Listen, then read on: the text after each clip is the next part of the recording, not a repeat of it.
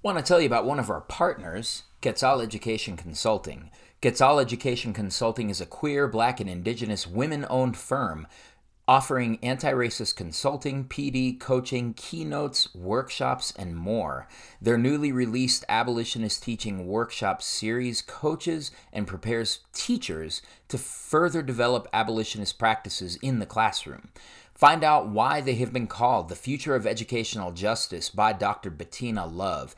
You can book a free consultation with Quetzal by calling 510 397 8011 or visiting quetzalec.com. That is Q U E T Z A L E C dot com. And if you mention you heard about them through Two Dope Teachers, you will receive a 5% discount on their abolitionist teaching PD series. Once again, you can book them by visiting quetzalec.com on their Connect with Us page.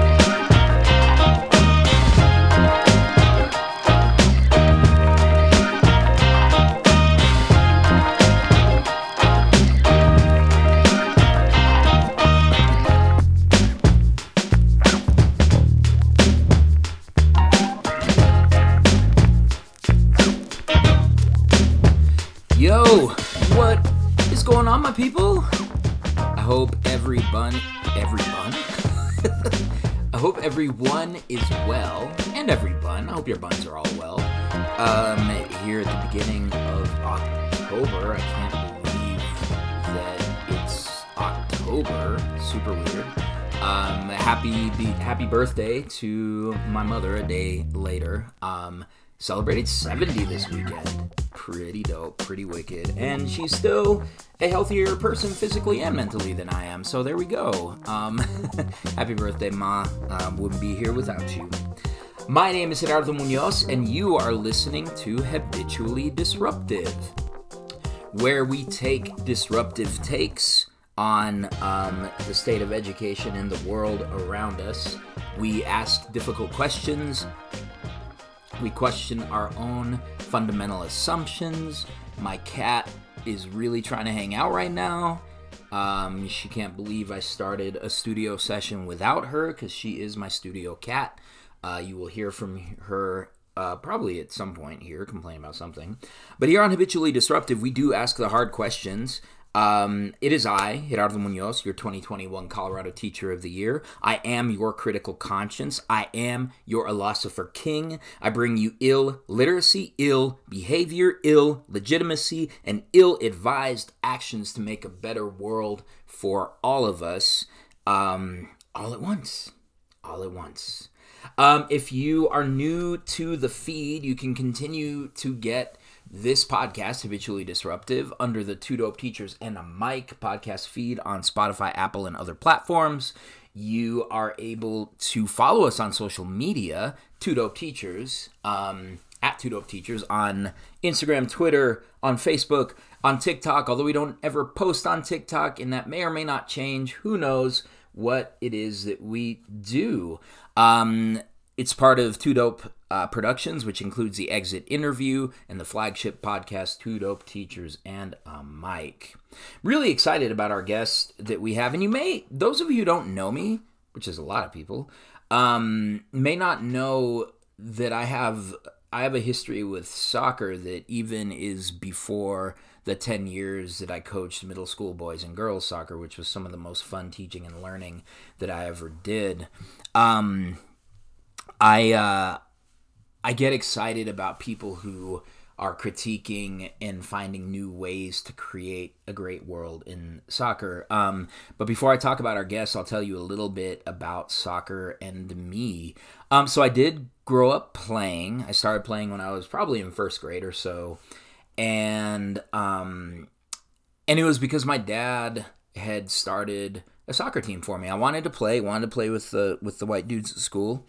Um, but it was a really long distance to go and it was really difficult for me to kind of you know for us to pay those fees and that kind of thing so my dad started um, a team called the llaneros which is just such a great team name i'll have to use that for something if i ever coach again or something. I don't know. Uh, the llaneros were the first team in the curtis park soccer association which by the late 80s early 90s had grown to 10 different teams the youngest being the mayas um, the uh, the u6 uh, kids and the oldest be or no the incas were the were the u6 kids and the oldest uh, were us the llaneros followed by the aztecas uh, when i was a senior in high school. Um, listen spoiler alert i wasn't very good. Um, i was kind of a tentative kid who didn't want to get hit by the ball um, i started um, at center forward i had no idea how to play that position um, at all and mostly I was just that kid that went in the game and just wanted to be subbed out. Like I'm not one of these people that was begging to be put in the game. I was definitely content sitting the bench and not taking any risks. Um, so eventually I had the opportunity, I think I was maybe 11, 10 or 11, to try out for Denver's first ever competitive boys team there had been competitive soccer around the suburbs. Um, I remember playing against the Cherry Creek Lightning. I remember playing against the Aurora Sting. Um, we even traveled all the way to Colorado Springs, Springs to play the Black Forest Fire, um, where I believe I also received my first red card ever. so me and Springs weren't meant to get along. Um, but I tried out. I made it. The team was called the Club Denver Warriors. Uh, the Club Denver Warriors would eventually become Denver Soccer Club, which would then become Fusion, which would then be purchased by the Colorado Rapids. So I was on that uh, on that first team. I tried out, I made the team, and I uh, found a home as an outside back. I was actually really good at defense, which was which shouldn't have been very surprising. Like my dad was a central defender who could just like own the back line, and so it shouldn't surprise me that I was able to play that position with some effectiveness. Um, once I graduated high school, I kind of walked away from the game. Playing for my dad all those years was sort of contentious and sort of difficult. And I don't know, man, maybe I'll write a book about this one day. Um, but I did walk away from the game. I went to college, uh, kind of drifted back into intramural soccer. Um, Mexico actually was suspended from the 94 World Cup, so I didn't get to watch Mexico play. Uh, and so um, France 98 was the first one that um, I actually watched, and I attended some of um, some of the venues, not the games. I was in the cities, but uh, definitely in, in Bordeaux, in Lyon, in Paris, and places like that, which was kind of cool. Um, but I pretty much walked away from the game. Um, my spouse and I met between World Cups, and so she had no idea that soccer had been such a big part of my life until the 2002 World Cup. So, just uh, a quick historical context we met in the fall of 98. That was after France 98. We started dating in fall of 99. We were married in 01. And then the World Cup happened in Japan and South Korea in um, 02. And so when we knew that the games were going to be on at a really weird time, like you know Mexico is, is slated to play Croatia at two thirty in the morning, I remember her saying, "Listen, um, you know, I guess you you know we can still record the game. It's fine." And I looked at her. I was like, "What do you mean record the game?" That phrase doesn't make any sense to me. Um, so I was planning to get up and weirdly, this is super weird. We've never actually talked about how significant this was. So she had an arrangement of dried flowers on the wall above the bed. And inexplicably, at like 2 o'clock in the morning, the thing fell on us. Freaked me the hell out. Like it was the craziest stuff in the world. And then I realized, yo, we're up. Let's go ahead and watch this game. So we watched Mexico beat Croatia 1 0 on a wicked header by my man Jared Borgetti, maybe the last good nine that the national team has had. Um, and she's like, that was fun, never doing that again. But that's just kind of how, how it, it went. And I started to kind of get back into it. And I went to grad school for my master's degree. Um, and then I started coaching middle school soccer, and it was such a healing journey. Um, my teams were really successful. My 2011 girls, shout out uh, Phoenix Girls 2011 um, for winning the city championship uh, that year. That was really fun. And along the way, I started playing again after not playing with any consistency for 20 or more years. Soccer carries a lot of significance for me in a lot of ways. Um, I am starting to understand my own healing journey in life in similar ways that I understand what my healing journey in soccer was. And I still have moments of insecurity. Um, and it's still it's a very difficult game for a person like me who try who wants to do everything right and do it well. Um, because soccer is a, a game that is fraught with mistakes. There's just a lot to it. Um, so it's just kind of interesting to see how that's happened. So in the early years of my of my coaching, one of my players um, ran in and he told me about this movie that was coming out that was being screened in town called Pelada, and it and I didn't get a chance to see it, but I made sure to to uh, stream it. And Pelada is amazing. I absolutely fell in love with this film.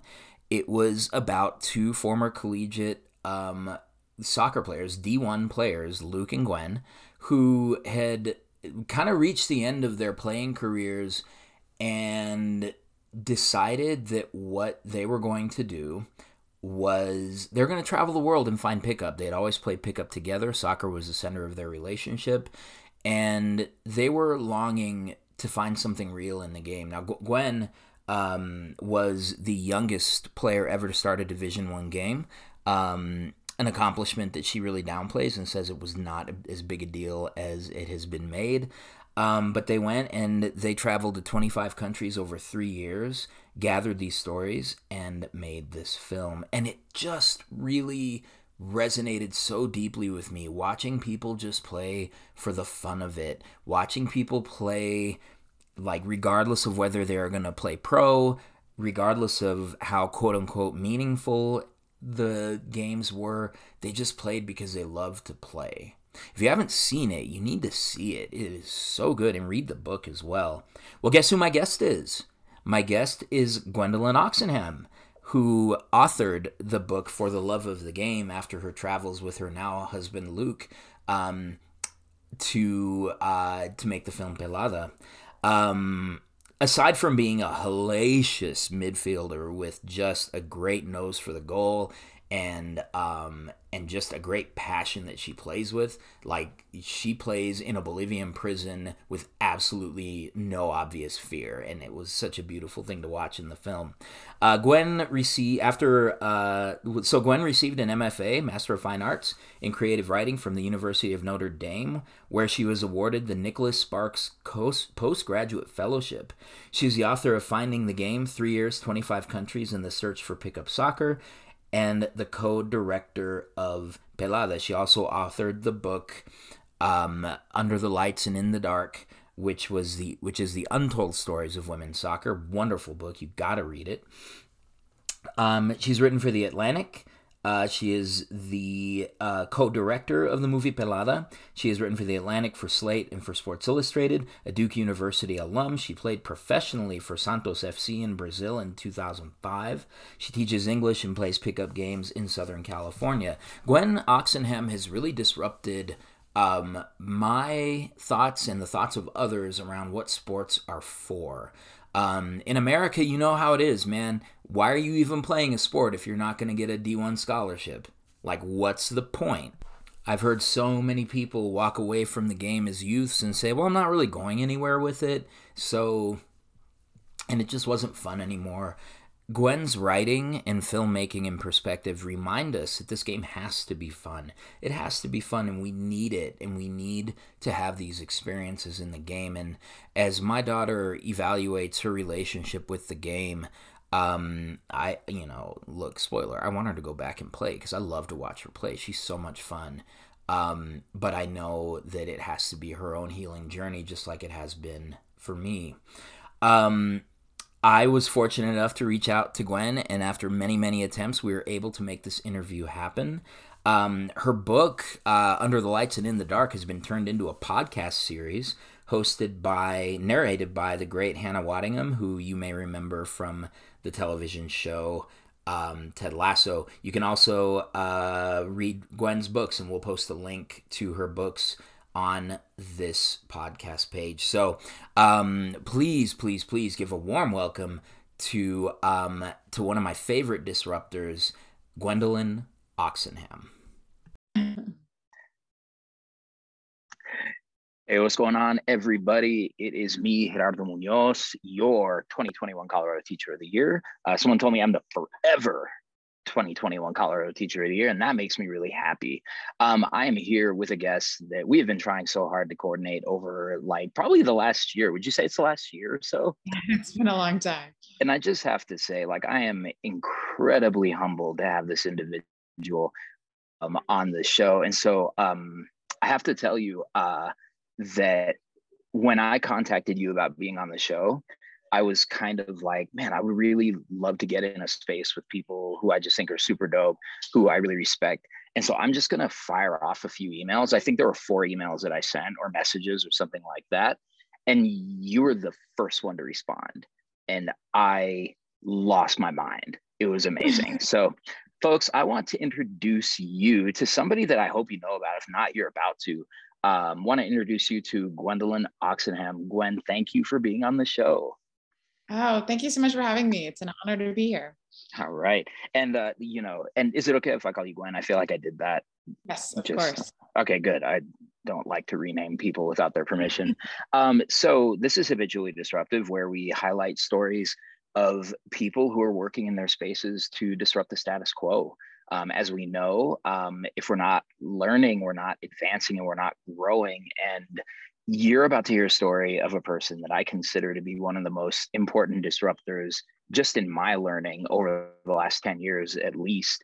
And um, and I hope you get into this. So um, so we will so hopefully you're able to get the lessons that i get about sometimes i think i'm just bringing people into my intricate world and i'm the only one that understands it and maybe the guest a little bit but hopefully it all works out um, we're going to get right into the questions um, so um, Gwen, you so- soccer was huge in your youth, all the way through college. Um, and so, tell me if I get this wrong. Were you the youngest athlete ever to start a Division One game? I, I, was. I was. That that sounds fancier than the reality of it. But I don't, um, I don't. I just don't know how that could be less fancy than it is. well, um, I, I, guess it makes me sound smart or something. But um, so I was. I was I was 16, um, but in part that was because in California they let you start school when you were four back in the day. So I was already young. Oh, I get then, it. Um, I did skip my senior year of high school uh, to oh. go and so that made me extremely young but i was so young i didn't even know i was young if that makes sense um, and when you're and when you're 16 it's like you have that cockiness that that you need to be great. So I feel like I was better at 16 than I ever was again. um, but uh, it was it was also my coach.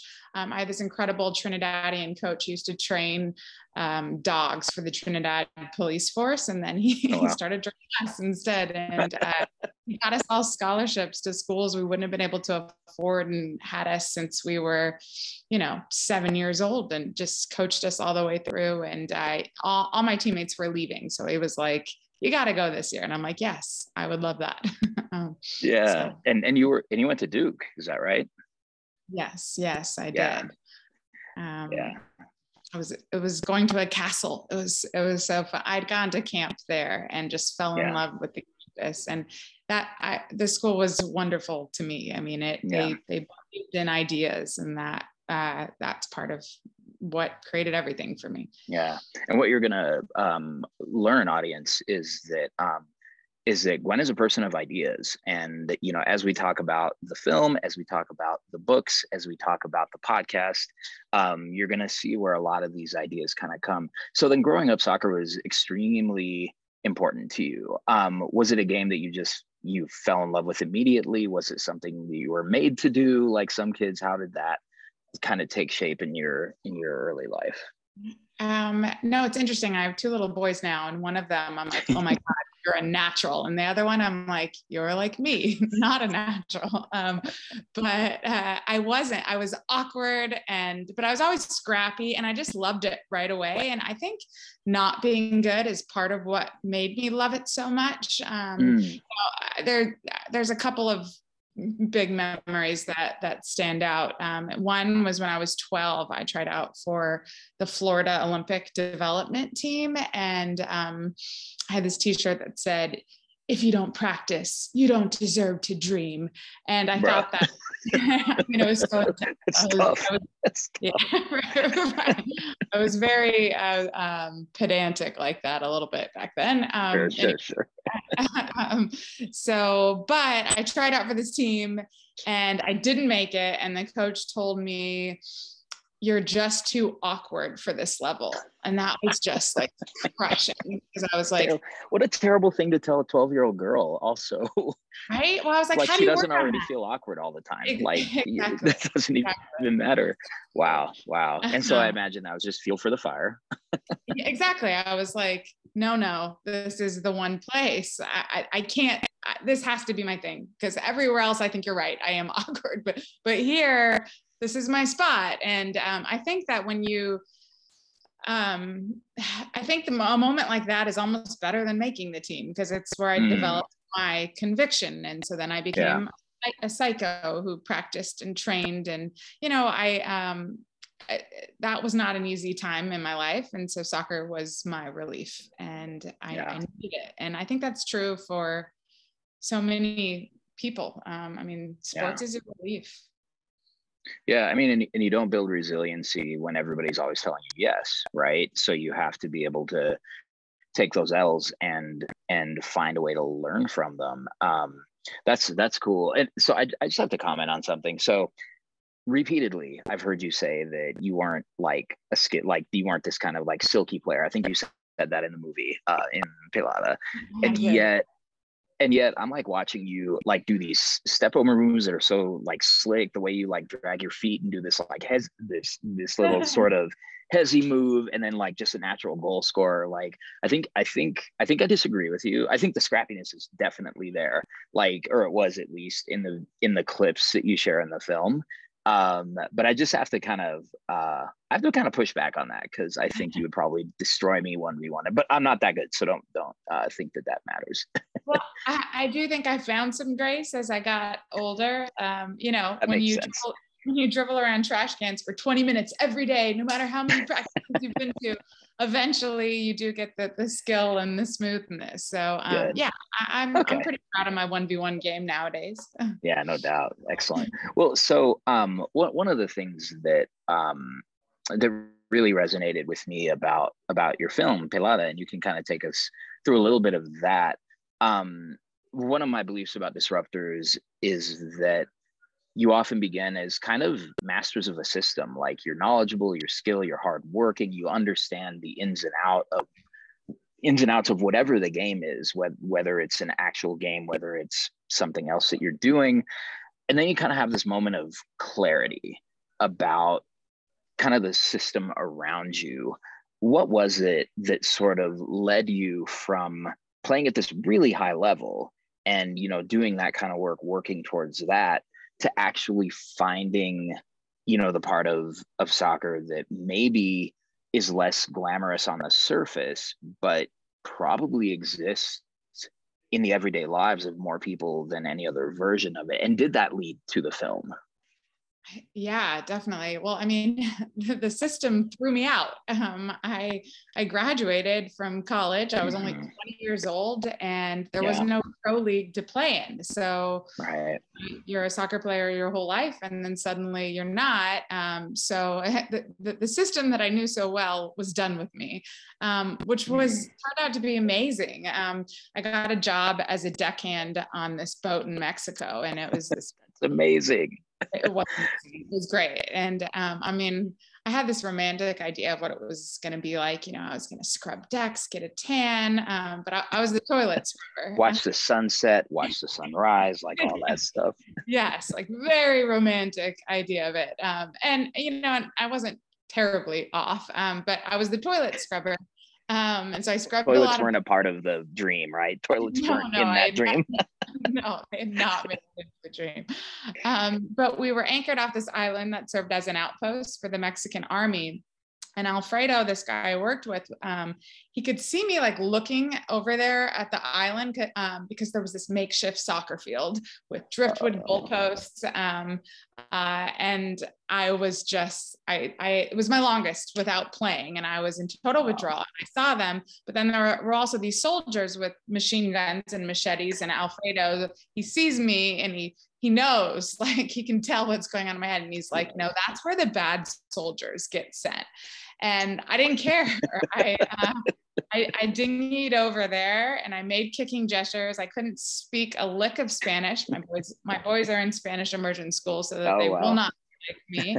Um, and uh, you know, within 10 minutes, I'm sharing this these wild goal celebrations. They're picking me up. It's monsoon rain. Um, at the end, like they're handing me their machine guns, and I'm taking pictures, holding man. their guns. And I mean, it was just, you know, and, and I was blown away what Yeah. soccer can do because I could play. Suddenly, I got to know these guys in a way I never would have been able to, and it just Yeah. it creates intimacy between strangers. That's like what I say over and over because Yeah. I believe it. it's just wherever um I this form of the game happens all over the world. Um just yeah. informal pickup games, people playing because they love it. And that's it. No other Yeah. reason. They just love to play. Yeah.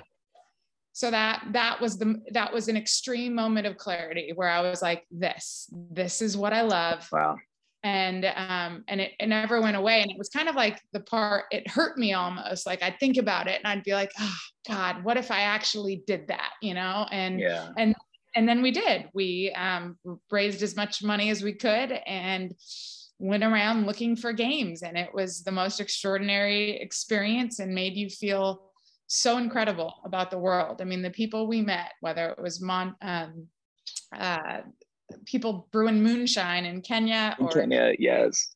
80 year olds in Brazil who Yeah. barefoot and just beat the hell out of each other. I mean, it was just, it was incredible to me. I feel like the the Brazil segment is definitely my Sunday league. Like we yell at each other, we get frustrated with each other. Someone always gets hurt. Like, you know, it's like always like that. And then of course there's third half.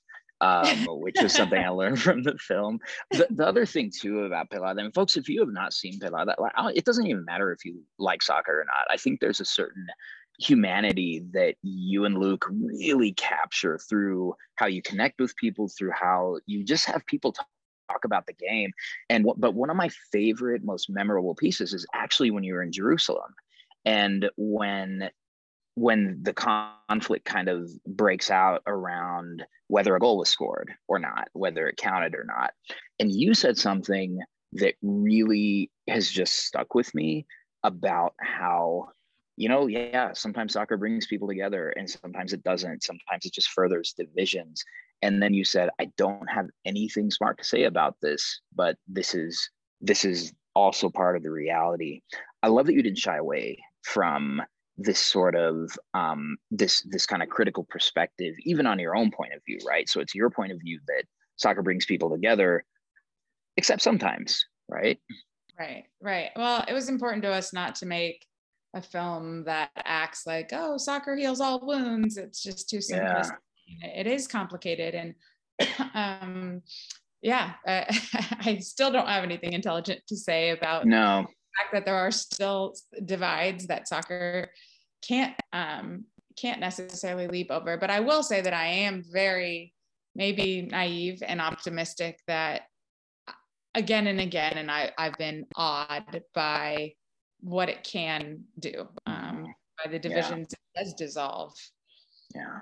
There's a there's a quote, and then we'll move on to the next question. There's a quote I remember seeing that that said, "Sport won't inherently make you a better person, but it will make you more the person that you're already that you already are." Right. So if if the way you express yourself in sport is a manifestation of who you are then then if there are issues it's not with the game it may be with you or or your historical social political context that you're trying to do this in because all those guys in that scene show up to play they just show up to play but but you can see where they're unable to escape the political reality and the historical reality that they all live in. I just think that's that's so deep, and I always think about that in my work teaching critical consciousness to um, to uh, teacher prep the students. I always kind of refer back to that. Like I like I literally cite your film when I'm talking about how you know there's it's sometimes it's hard to get away from from history. So uh, just thank you for that. Um, so see Pelada, read Finding the Game because what I loved about reading Finding the Game is that not all the stories in Finding the Game are in the film, and um, and there's this kind of reciprocal effect of having having the film and the book that I'll kind of talk a little bit um, about in the next part. So um, two books that you've published at this point, right? Yeah, that's a, that's amazing. Um, I'll, I'll have you talk a little bit about the about how how you were able to marry writing and soccer. Um, but these two books, Finding the Game and Finding the Game, and then Under the Lights and in the Dark, Untold Stories of Women's Soccer, are like super unique. So I guess this, this is a two-parter. So how did you how did you bring soccer and writing together? Um, and as a wannabe writer, I'll probably be taking notes on this. And then um, and then what what is it that has drawn you over and over again to those lesser told stories um, and and how is that i guess how has that evolved over time because i feel like the point of view that you express in the film and in the first book i feel like that point of view has become increasingly nuanced and complex and, and even targeted um, as we talk today oh, thank you um, yeah let's see i mean stories were always my thing. Like I loved stories as much as I loved playing, and that was always the truth. And so, um, using soccer as a way inside of stories was sort of my game plan. In that, um, mm. Always because I could kick a ball. I got to go to a school I wouldn't have been able to go to, um, and it just that was like the first time the, the game opened my world. But then when we made the movie I was able to to do the same thing where I mean and I I'll I'll confess I mean my husband he's watching EPL at 6 a.m. every Saturday. of course. yeah. he, he's like he, I don't I don't care as much about what happens yeah. on field. What I care about is everything off of the field. Um, and so and that's always been my route. My the path I take as a, storyteller is like I just truly could care less about. I mean, even like the, the marvelous footwork or the incredible goal. Like to me, a, a high to some extent, a highlight looks like every other highlight. Um, but it's especially it's, the higher up you go, where everybody can do that stuff. Like part of why I love watching MLS is because everybody's always making a mistake, and that's when it gets exciting. Is when when the shit goes sideways and like, and now everybody's scrambling. I'm like, this is this is great theater. but yeah, like you're saying, like they're, they're especially at those high levels, it just it does get kind of cumber. It's like okay, we're just gonna right. everything looks the same, and we're not impressed by it. I interrupted right. you. I'm sorry. Got really oh, excited. No, that exactly. so to me, it's the characters. I care about who the people mm-hmm. are, and I've been like that even since I was a kid watching NFL games with my dad, where I'm like, okay, well, well, tell me who overcame cancer and who, uh, mm. uh, you know, came from somewhere difficult. Like I just, I've always, it's, it's, I love underdog stories, um, and I cannot get enough of the story of someone being told they can't, it's impossible, and then finding a way to do it anyway. Yeah. Um, and that's that's women's soccer. I mean, that's yeah, hundred percent. Um, it's it's it's people who are playing because they love it, and they're going to find a way, even though the game sometimes turns its back on them. Yeah. Um, and so these stories um, of players all over the world. And and I, I think because no one cares about women's soccer or no I, I think I should put that in the past tense. No one cared, cared about right. soccer, um, that that's where the the stories began because in the shadows away from the spotlight um, that's where you find the best stories. I mean, that's where when women fly to Russia because it's the one place that will yeah. pay them to play, even though the league's a cover up for the mafia and uh, your coaching is oppressive and yeah, taking unimaginable risks. But that's what the lengths that that women yeah. would go to to play and um, you know uh, so in in the book it's somebody like Pharrell Williams, who was homeless on the yeah, I had no idea until I read that Six book. Years. Six years Amazing. hiding her homelessness. Yeah, Um, the two wow. stories too that just like really echo for me are there's the one of Nadia Nadim, which um I just think I mean I was I was just fascinated by her as a personality and everything that she had been through. And then uh and the Allie Long story like being like in this literal underground like you know pickup with these with these dudes and she was like gringa. And I, I just thought like and it and it and it kind of to your point because I still watch when I can but um but I think I think I'm similar to that in that the the stories are really what compel me. And like just thinking about like when when I'd seen Allie Long play in a professional like uh context I, I would always go back to that story. I'm like yeah but let me tell you like the book and all that kind of stuff. And all of the stories are like this. They're just amazing stories. Oh, well, I appreciate that. Uh, yeah, I love, I mean, Nadia, I think is the most impressive human on earth. I mean, how you, uh, uh, her story blows my mind. Um, how you be, she, I mean, she's going to be a plastic surgeon or she's already a doctor and yeah yeah yeah learning how to play at refugee camp. Uh, uh, I mean, Yeah. she's just extraordinary. And she interviewing her, it's like talking to a genius. I mean, that's what it feels like. Wow. Uh, and Allie Long's story, I think that's the story I guess I most identify with. Like I, I Mm, um, of just these. I grew up playing pickup w- with guys, and that was Yeah. my bread and butter. And so um, it's even cooler than that, though, that these leagues in, in New York with guys from all over the world and all of the different cultures and um, you know, and they're just so high, high stakes, cutthroat with money on the Oh, line. no doubt. Being Yeah. there was, was awesome. It was so you got to actually see some of these matches being played did you play I was like six months pregnant. Um, oh yeah uh, so no so, so no, I didn't. But oh my god, I wanted to, and I it still. was probably killing you it was probably killing you i, I, I remember don't you if I could have hung. I mean, uh, the level was so Sure, sure. so high, but I would have wanted Sure. to try. Sure.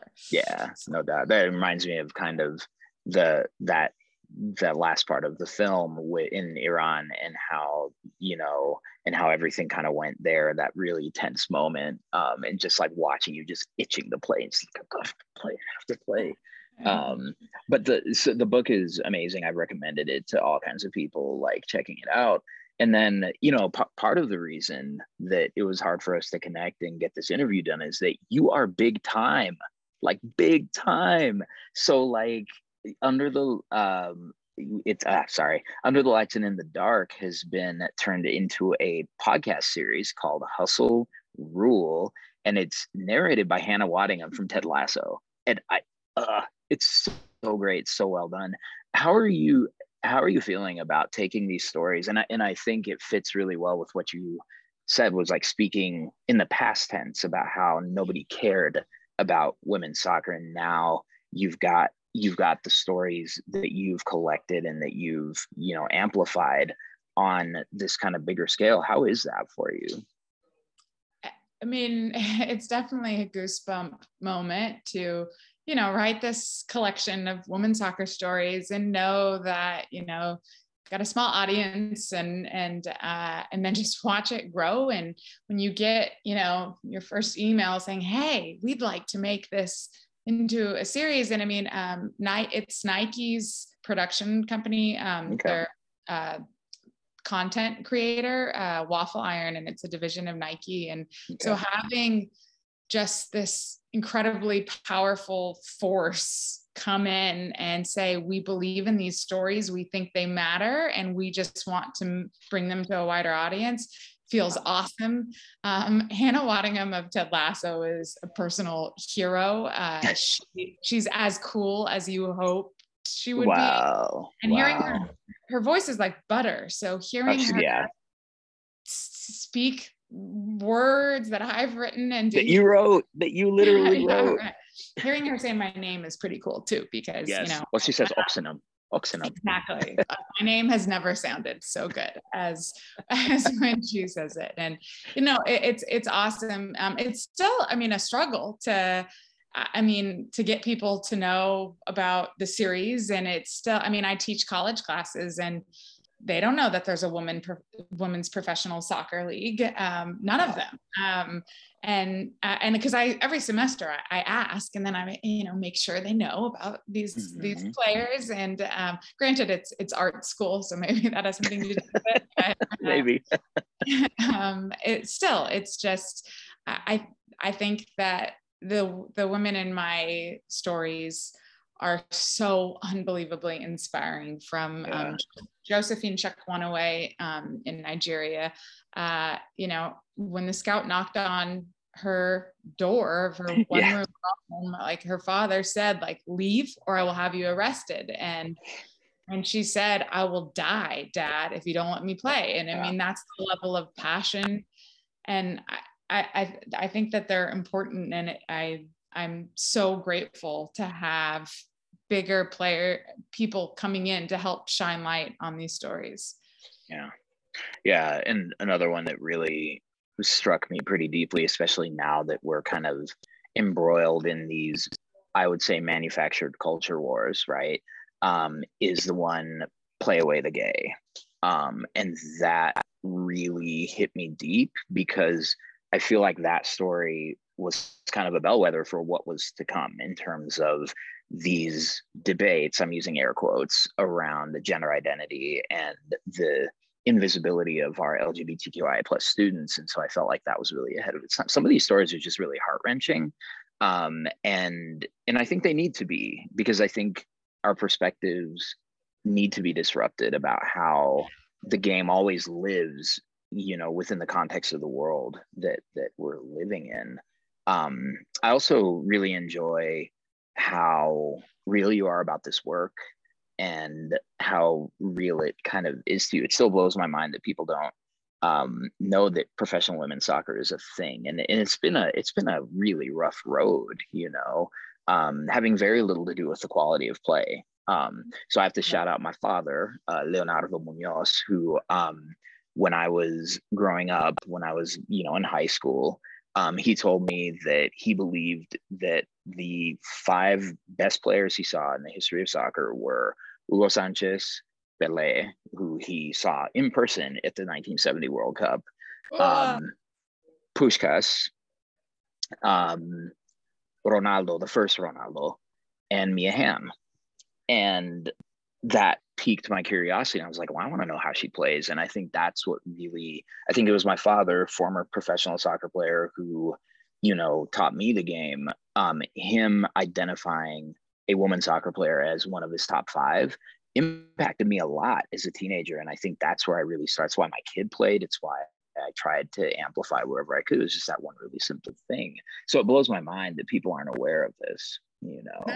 That's that's so awesome. Your dad was ahead of the times. Because I mean, even now there there'll be big, big books written about the best of all time, and it's all men. And it's like occasionally that there was one just recently that that threw women in too, and I think that threw the men. okay, well, it, we need a woman chapter. yeah, right. Mia Hamm, I um, I saw her play in a charity game. Uh, oh, oh wow! Just for a minute and you know this is 20 years past her prime and sure. still nutmegging people and just just so good um just like so another that, level. Yeah just like another level.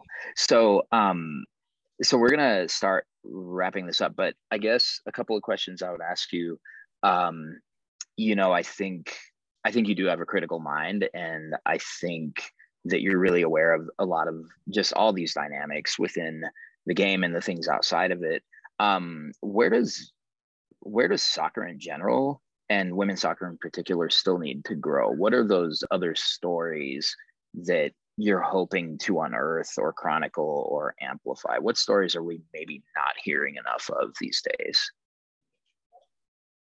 I mean, I think we have entered a period of unprecedented hope. Uh, for so long, it was just the US that cared mm-hmm. about women's soccer. And now, I mean, Euro 2022. What a tournament. I yeah. mean, they're, they're, selling out more tickets than the men's games are. I mean, they're yeah. setting records. It's incredible. Yeah. Um, and that's awesome. And keeping that going um, is so important. To me, um, what we're beginning to see a shift in that I think is really important and that we still have work in. Um, for so long, uh, women's sports were treating treated um, as obligation. Like we really should support those women. Um, mm. and Portland Thorns, I think, were huge in changing that narrative. Where instead of we really should go to a Thorns game, it was holy shit, have you been to a Thorns game? It was like so yeah. cool. It was just it was hip. It was the place oh, to that's be. Great, yeah. Um, it was it, there was no obligation. It was like oh my god, this is so cool. And yeah. I think that is starting to happen um, in like Angel City. Um, yeah. You know, yeah, I was just gonna say. Yep. it, I mean, I took my boys to an Angel City game uh, two weeks ago, and just it, it's it's you know so cool and electric and alive and um, having that atmosphere and and so much of that comes from the supporters i mean it's the supporters groups that that are making that. It's the drums it's the people learning the chant um, and writing a chant and making and making them up right. Yeah and, and that's so much unpaid time. Like you're doing that only because you care and um, not every community has has as many people willing to do that. And so there are still NWSL teams where it doesn't feel that different than a high school game. Um, yeah. And and uh, but but more and more it's beginning to change. And there are and it it takes it takes ten people who who care, and then it yeah. grows from there. And so. Yeah. Um, and finding a way to silence these assholes on the internet. right. I mean, oh my God. I mean, yeah the, the cyber hate and uh, yeah. that comes from these anonymous names um, i think uh, it's i don't know i would think yeah. finding I mean we, we we know what it comes from right i mean it, it is this kind of this and and i think i think women in sports really are just very triggering for a lot of these trolls right that sure. you know they they have a vested interest in not in not treating women's sports with any kind of dignity or respect, even though there's some really great games and it's like it's just like any other, you know, sort of sport in that way. But you know, the Twitter is awful and beautiful. Um, I love Twitter, but I also man, the trolls come out, and I I don't think it's any coincidence that 70% of Twitter users are men. Um, I mean, this is where you're going to kind of see that. But silencing them, I, I, would love to see the networks make a real investment in uh, the women's game when you look at the camera angles that are used yeah, in the Premier League right. versus what's used in an NWSL game. It's like it's not the quality that's different; it's what the networks are investing in the game um, and interrogating that. And it, it and it is starting to change dramatically, but it's still like there are games you can only get on Twitch and yeah. Tech challenged people like my, I yeah. mean, not able to just turn on the television. Um, yeah watch. That being said, like I have Paramount Plus now on. Got to, got to. I do, you have to, to, exactly, and and I, I, do have access to games, and um, it it's it is becoming more and more accessible, but but there is still you know ways to go. Yeah, yeah and no doubt. And referee yeah. has been an issue. Oh yeah, and that's a whole other thing, right? But and I and I would hate for that to become an excuse not to amplify the women's game because what you can see people saying is like, well, you know, the networks and streaming service, it's just really hard, and uh, we have to recognize that those who are marginalized um, get hit harder by those changing conditions than those who are like. There's never going to be a problem um, accessing NFL games. There's never going to be a problem accessing EPL games. They're always going to be there. Um, one of the things that I'm hoping to see going forward in my last, so I, I, I coached for 10 years um, at the middle and high school I used to teach at. And one thing that I saw increase when I started coaching, and I come from the Mexican American community.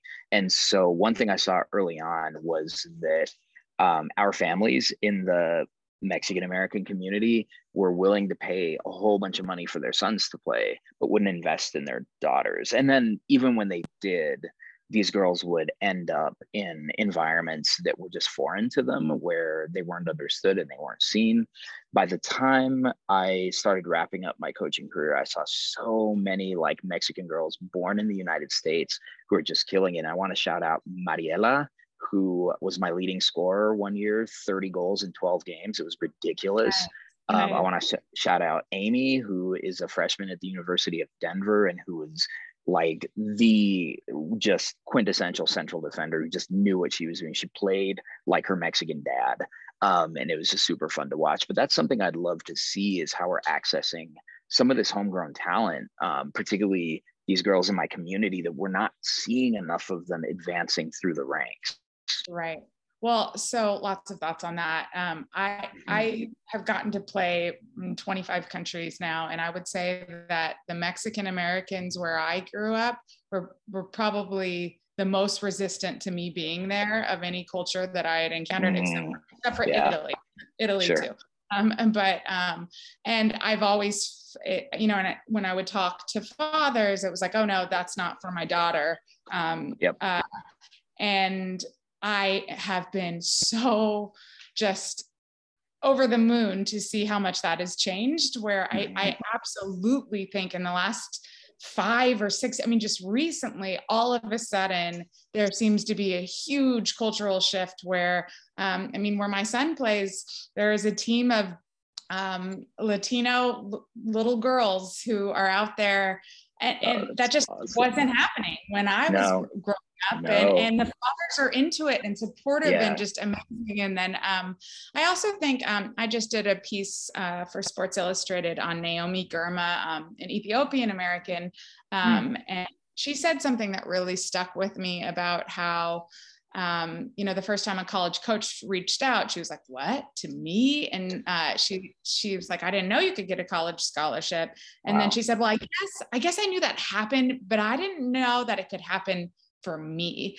And and that that makes me just wonder how many other kids out there are thinking uh, don't realize that we haven't shown um, what kind of opportunities that it can create. But but yeah. it, it, does culturally you know in the mexican league the women's league have you heard about it? I mean they're getting 50000 people out at games. It's no it's so amazing. awesome. it's amazing. And just having roots in that country i'm not from there um, but having roots in that country that is such a shift. And so it's um, it's pretty beautiful to see and i'm hoping that it just continues because you know these girls i used to coach mariela maya amy like they're no joke. My daughter i mean my daughter tatiana who the most creative player i've ever seen. I always told her she was my favorite uh, I would tell her when she had games, I'd be like, yo, I'm pumped. I get to see my favorite soccer player in the world in person today. And she's like, okay, dad, yeah, all right. But I know she appreciated it. Uh, we had a, and we'll, one more just quick thing, and then we'll get to your top five. Um, but we had a chance 10 years ago to go see a Seattle Reign game. My sister lives in Seattle. And it was when Hope Solo and Megan Rapinoe were both on the team and um, Tatiana had gone as a Hope Solo fan, and you know Hope was she had her things going on. And so we didn't really get a chance to meet her but Pinoe came and did selfies with everybody. And wow. tatiana's whole soccer life changed in that moment. We have a photo up that's framed with her with you know Pinoe making this goofy face. And um and from that point on she refused to wear any number but 15 and um, we st- and she even got a nickname from one of her coaches as Baby Pinoe because she was just trying to emulate that playing style and you know that cheekiness and the outspokenness and so it makes a really big impact like just a small and and I think that's probably the lesson of you know especially your last book and Hustle Rule which is that it's not so much it's not only that women are playing incredible soccer in the world it's also what they have have been forced to do to get to that elite level and to keep the game in their lives. Even even the woman in brazil from the film who was working in the factory and was perfectly content playing her peladas right?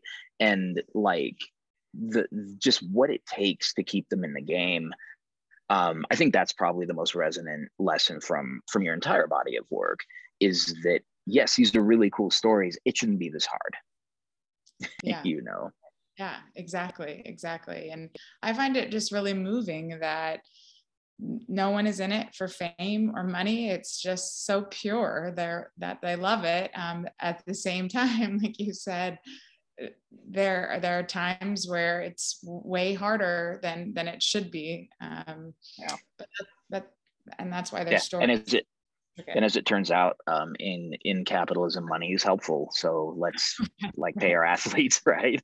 well, cool. So we're gonna get into this uh, last segment, um, top five anything. I hope you've had a chance to think about it. I'm gonna share my top five, and um, and then you can kind of go through. So you ready for the top five? This this is the most scrutinized part of the podcast. Okay, perfect, perfect. Okay, very good. Totally All right. Ready. So of course, because it's you, um, I had to list off my top five soccer books. Um, and I have read enough soccer books to have a top five and a top 10 and a top 15. So I'm not putting them in any order because I don't think you'll trust the order if I say what the order is. Um, okay. But top five, um, obviously, Under the Lights and In the Dark, I think it's just such a beautiful and humanizing view of the game. It's a comprehensive view of the game. It's a game that is contextualized in social, political, and cultural realities and it's why I reached out to you. So it is in my top five. Amazing oh, book. So much. Um, uh, the second one on the list is Feet of the Chameleon. Do you know this book? No, I've never heard of oh, that. It's so good. It's a history of African soccer. And yeah. um, and so it's funny because like for me, I have this paired text approach where it's like, oh, this story in Feet of the Chameleon is kind of like um, you know, Austin's Field in Kenya, right? And um, and so it's really cool but one but the so i learned that that's where i learned about the algerian national team and their political sort of journey. Um, and it's where i forget where it is. I want to say it's in south africa.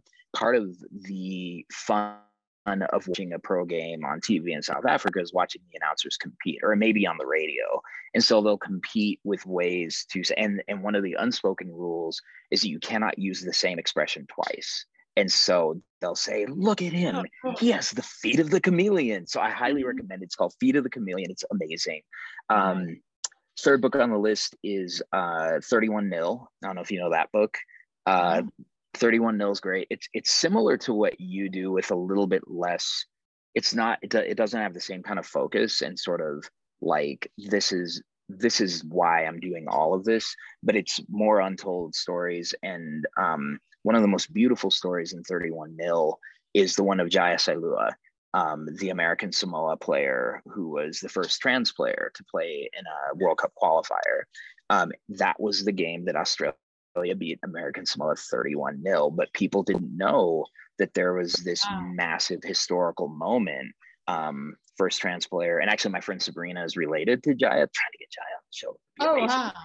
Oh, that would be. Cool. Um, so it's a great book, 31 nil. Um, the Beautiful Game by Jonathan Littman. Um, I read because as I listened to you talk, I realized how important stories are to me. Um, and this was a story of a very young woman coach taking over a, a, kind of high status girls soccer team in San Jose, I think it was, and sort of her approach to it. And I kind of used that to sort of learn about coaching um, myself.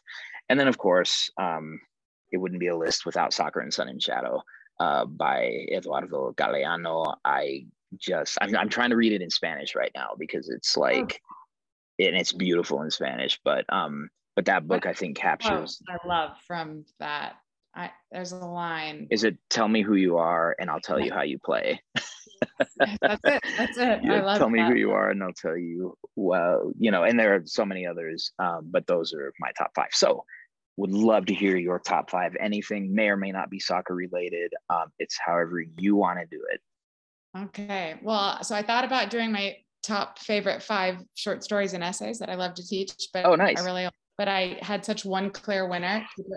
Paper Menagerie by Ken Liu, L I U. I just have to throw that out there. Yes. But then I ended up not doing um, doing oh, short okay. stories. doing my um, my favorite Tiny Desk concerts. Are you familiar with Tiny Desk concerts? Yes. Oh, this is great. Yes. um, so yeah, and NPR does uh, Tiny Desk concerts, and it's a tiny desk, and they bring in their favorites, and I'm obsessed. Um, so I've got got my top five. I'm I'm gonna right. go with uh, Hadestown first. Um, it's the Broadway musical, and they bring in uh, it's it's basically New Orleans in a musical. And I actually oh, wow. Don't love musicals, but um, I keep waiting for them the song to be done so that and they talk. I'm such a word person. um, but this was an exception. Um, I actually just took my son. He he was he would listen to me listen to the Tiny Desk concert, and he got as obsessed um, as I was it am and so we just went um to That's to the awesome. music and it was Hades Town. Oh, I love it's musicals. the best music ever and it's so colorful and there's so many ages and voices and faces and colors and it's just awesome I'm gonna find that. I'm on my Spotify looking for it right now. Okay. um, and got, the tiny desk concert is especially good and it's h-a-d-e-s town hades town Yep. Got it. all right perfect Uh, okay. and then uh, Shaggy and Sting, uh, the Shaggy and Sting together. It was Oh just wow. Like uh, Sting Sting? Sting, Sting, Like Sting. yeah. Like Sting. Oh wow. Yeah. Okay. So I guess Shaggy was a fan at Sting's show, and this collaboration grew out of it, and it is Wow. joy on stage. That's like 8 a.m. and they are having so much fun. Um, I actually have played it in the first moment of my class just to get the vibe right. Like it's that's nice. the vibe of like joy you're going for. Oh, I love that. I love that. It's Um, funny because you know what's funny is that I listened to Tiny Desk and and so far I've not actually come across these. Like I've missed these. So Oh, this is amazing. okay, Yeah. These are really good ones. Uh, Yeah. And then um, Lous and the Yakuza. Um, it's in French. It's kind of a little bit rap. Um, She, um, You say a little bit rock or a little bit rap? Rap, rap. Okay, cool, Uh, cool. um, she escaped she she left uh, the congo during the war and grew up in belgium and uh, it is just awesome it's Wow. it's not like anything i'd ever heard before i'm super Yeah, into okay. l-o-u-s Lous and, uh, the uh, yakuza y-a-k-u-z-a Yeah. um, and then we've got the national that's my favorite band of all time probably They're- Okay.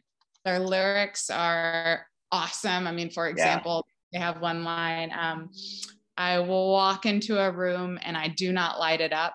Fuck. um, and it's just like, they have really just unusual lyrics. Like, I used to be carried in the arms of cheerleaders. I wish I didn't sleep so late. It just, I love the lyrics. Yeah. That's So, amazing. That's so favorite band. They were on there. yeah. Um, fifth is super hard. I've got lots of ties. Well, oh, I um, bet. Tank and the Bangas, Tash Sultana, uh, Dermot Kennedy. I don't know. I love uh, there. There's so many, Yep. so many. So um, yeah, but I'm a Hard, huge hard to settle on one five, but there's yeah, there, there's lots. Um, ditch the the the acoustics, the sound. Whoever does the the mix, the Mhm. Tiny Desk concerts. I don't. It's just it feels like it just flows right into you. So yeah, yeah. That's uh, I love it. I love it. I'm gonna have to go back and find some of these because some of them I remember coming across, but definitely not um the first two. So I'm gonna have to take a look at that. The the tiny desk concept is so fascinating to me, and um and it's and it's been really cool. Like watching even watching it on video or just listening to it, it's really cool. What what's the um oh there was one that I saw and then I immediately like downloaded all of their music um and for some reason i'm blanking on them but i will say it in the show notes i guess um uh, gwendolyn oxenham thank you for just taking this time with me today to appear on habitually disruptive. Um what's coming up next for you what are you um what are you working on how can people find your ideas Yeah, um, I've got a new book coming out uh, in time for Christmas. Um, it's a commemorative book of the. It's the first official U.S. soccer history book. Um, so it's incredible photos. It's beautiful. Um, and then I wrote the Wow. essay for each generation. oh that's Um, amazing It, it, it's cool. It just seeing them all together is awesome. Yeah. And then I'm working on a novel that doesn't have the word soccer in it. Um, it's set in New Orleans. I, I lived That's in awesome. New Orleans for a while, and it had quite an impact on me. And uh, it's a brother sister story. So Yeah. um, yeah, we'll see if it ever sees the light of day. All right, folks. Well, hopefully everybody um, will tune in to the Hustle Hope, or Hustle, uh, the Hustle Rule podcast. Our Hustle Hope was something else the Hustle Rule podcast. Um, read Gwendolyn's books. See Pelada. It's it's just a movie that's so ageless at this point, and in my life anyway. And um, you know, keep on disrupting, y'all. So thank you for joining us today um, on another episode of Habitually Disruptive.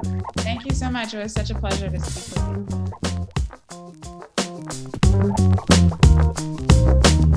with you.